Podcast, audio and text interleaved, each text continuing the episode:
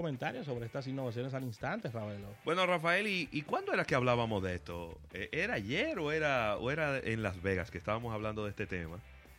Porque anuncia, anuncia Apple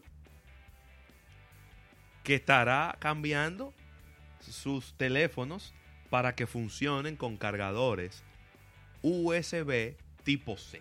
Mucha presión con eso.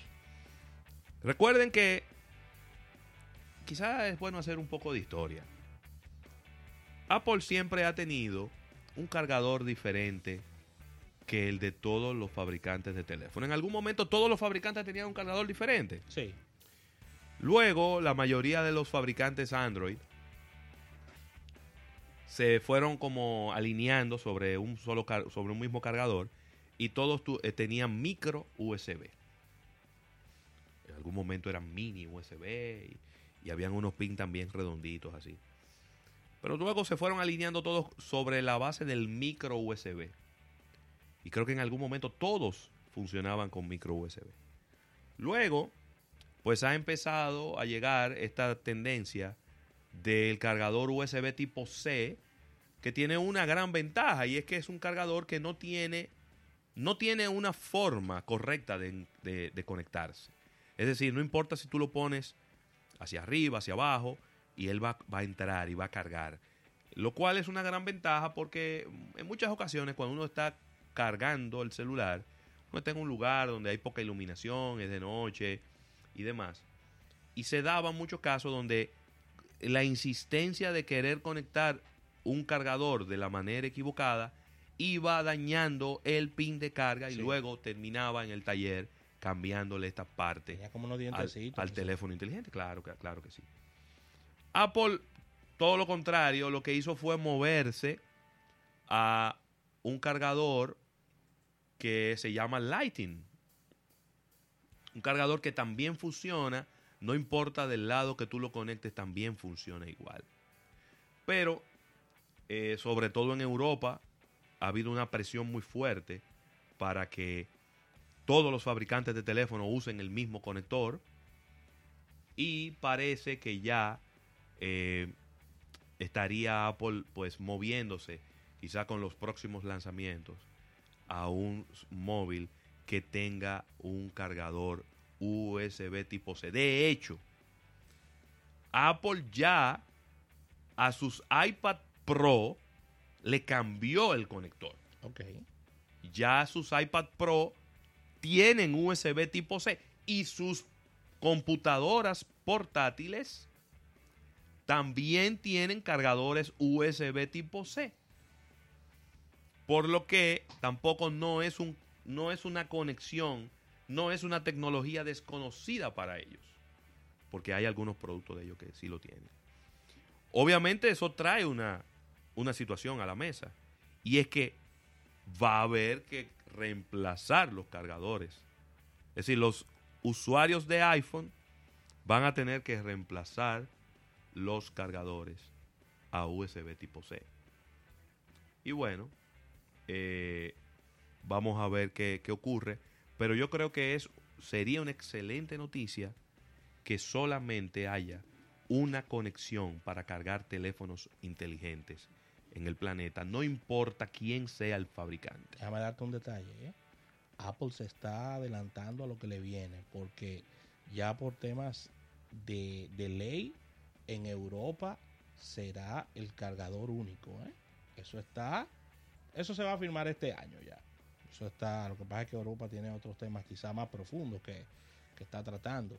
Pero ese es uno de los temas de los cuales se ha venido conversando y se ha venido planteando de por qué esta compañía tiene un, un cargador diferente a todos los demás. Entonces se está legislando para eso, para un cargador único. Así que Europa es un gran bastión, claro, de la marca, es un referente.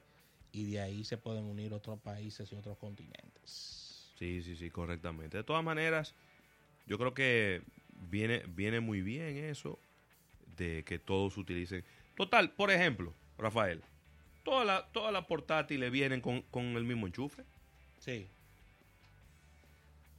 Hay una diferencia. En Europa tienen, hay una conexión. Sí, porque es doscientos veinte y viene, la, la, viene como con unos cachos más largos. Sí, pero por ejemplo, Francia usa dos entradas que son redondas. Sí. Francia es, es ciento diez, pero tiene dos entradas redondas. Ajá. Eh, y yo, que ya vienen con los adaptadores, inclusive esos dispositivos. Claro, pero para... que yo siempre he pensado que esas son cosas que eventualmente hay que tratar de, de unificar, que en el mundo entero sea todo igual. Claro, si va a ser doscientos veinte, si la energía es doscientos veinte, pues ya es, es un poco diferente, pero, pero si es ciento diez, vamos a poner todos los mismos conectores. Igual que en, un, en unos países usamos pulgadas, en otros países usamos centímetros. Eso son cosas que, que generan, generan mucha confusión, ¿no? Así mismo. Así que con esta innovación... No, pues espérate. Ah, tú tienes... No, espérate. Yo tengo otra. Te, te, te tengo una aquí. aquí. Déjame ver si encuentro otra. Una, estamos media floja. Una muy fuerte.